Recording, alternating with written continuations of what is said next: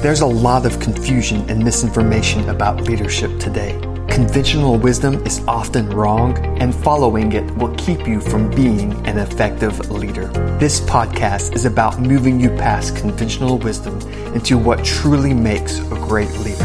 This is No More Bad Leaders, and I'm your host, Thomas Harris. Hey everyone, in this episode, we're going to talk about the dangers of tacit agreement. You see, as leaders, it can be hard sometimes to confront people. Part of our job is accountability. And it can be hard to confront, sometimes deal with other people's emotions or how they respond, or just to take the effort to do it. Being a leader requires hard work, and part of that hard work sometimes keeping people accountable. The thing about that is, if we don't say something when somebody does something or doesn't do something, what we're really saying when we don't say anything is that we're telling them it's okay. By not saying something, we're giving tacit agreement to it.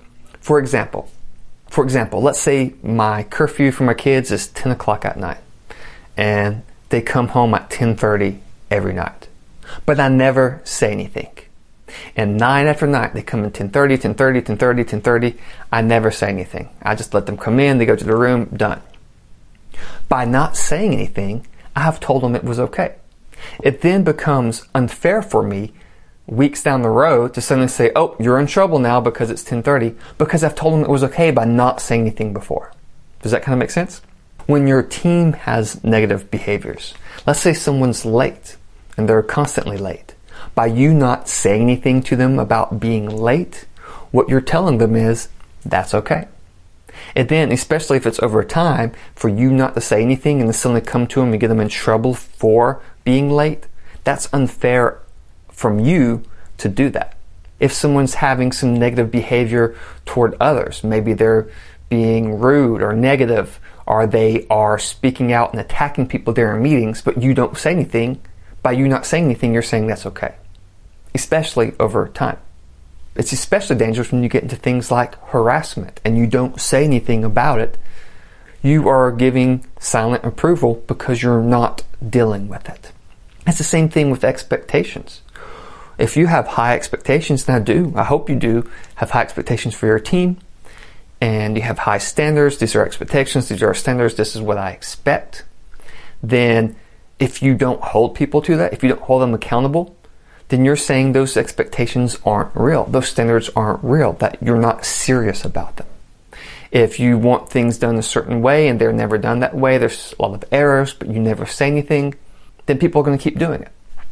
Not only that, if someone's constantly late, if someone's constantly not living up to the standards and expectations and you don't say anything, and you're the rest of your team who's trying to live up to those standards and doing what they're supposed to do, they see you not saying anything, you're letting them know you're not serious, but it also could build resentment towards you because they're putting in the work, but this person isn't, and you're not doing anything about it.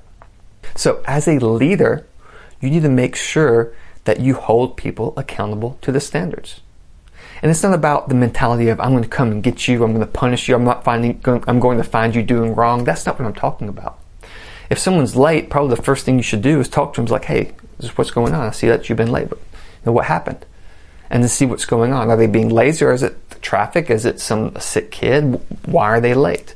We should always give people the benefit of the doubt. We should assume the positive. If someone's work is not up to expectations, especially if it was before, instead of attacking them for it, uh, talk to them about it. Sometimes the best thing is asking questions. Hey, tell me what you thought about the report you turned in.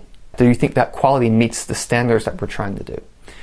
Ask questions see if you can get them. Sometimes they know their work's not up to par, and then you can find out why, what's going on with them. If someone's being lazy, someone's doing something like that, then yeah, you may take other steps over time and, and deal with that. But your mentality should be benefit of the doubt, assume the positive, and work to help people be their best. But you're holding them accountable. Now, what you do if you haven't been saying anything, but you want to start saying anything, you want to reestablish those standards, you want to say, hey, this is not okay. There's a couple things you can do. First, especially if it's like in the meeting situation, you re-establish the expectations. And you may, before that, talk to the people who were causing those issues, talk to them one on one. Then in the meeting, hey, this is the expectations. I have not been enforcing it, and that's on me. I take responsibility for that. From now on, we are going to hold to these standards. This is how we act in our meetings. And then from then on, you start moving forward.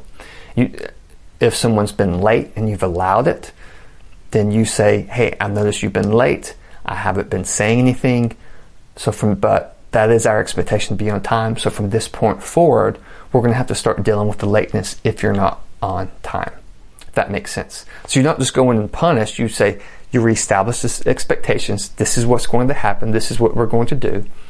And then from then forward, then you start enforcing those expectations against. Just like with your kid or my kid, 10:30 every night, pull them aside. Hey, the expectation is 10 o'clock. I haven't said anything. That's on me. That's my fault for not saying anything. But starting from tonight, I expect you at 10 o'clock. And starting from tonight, if you're not in on time, then we'll have to start having consequences. That make sense? So, when you don't say anything, that's tacit approval.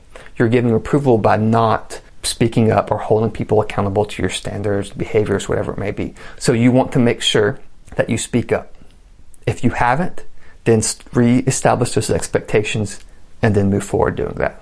I hope this helps. See you next time.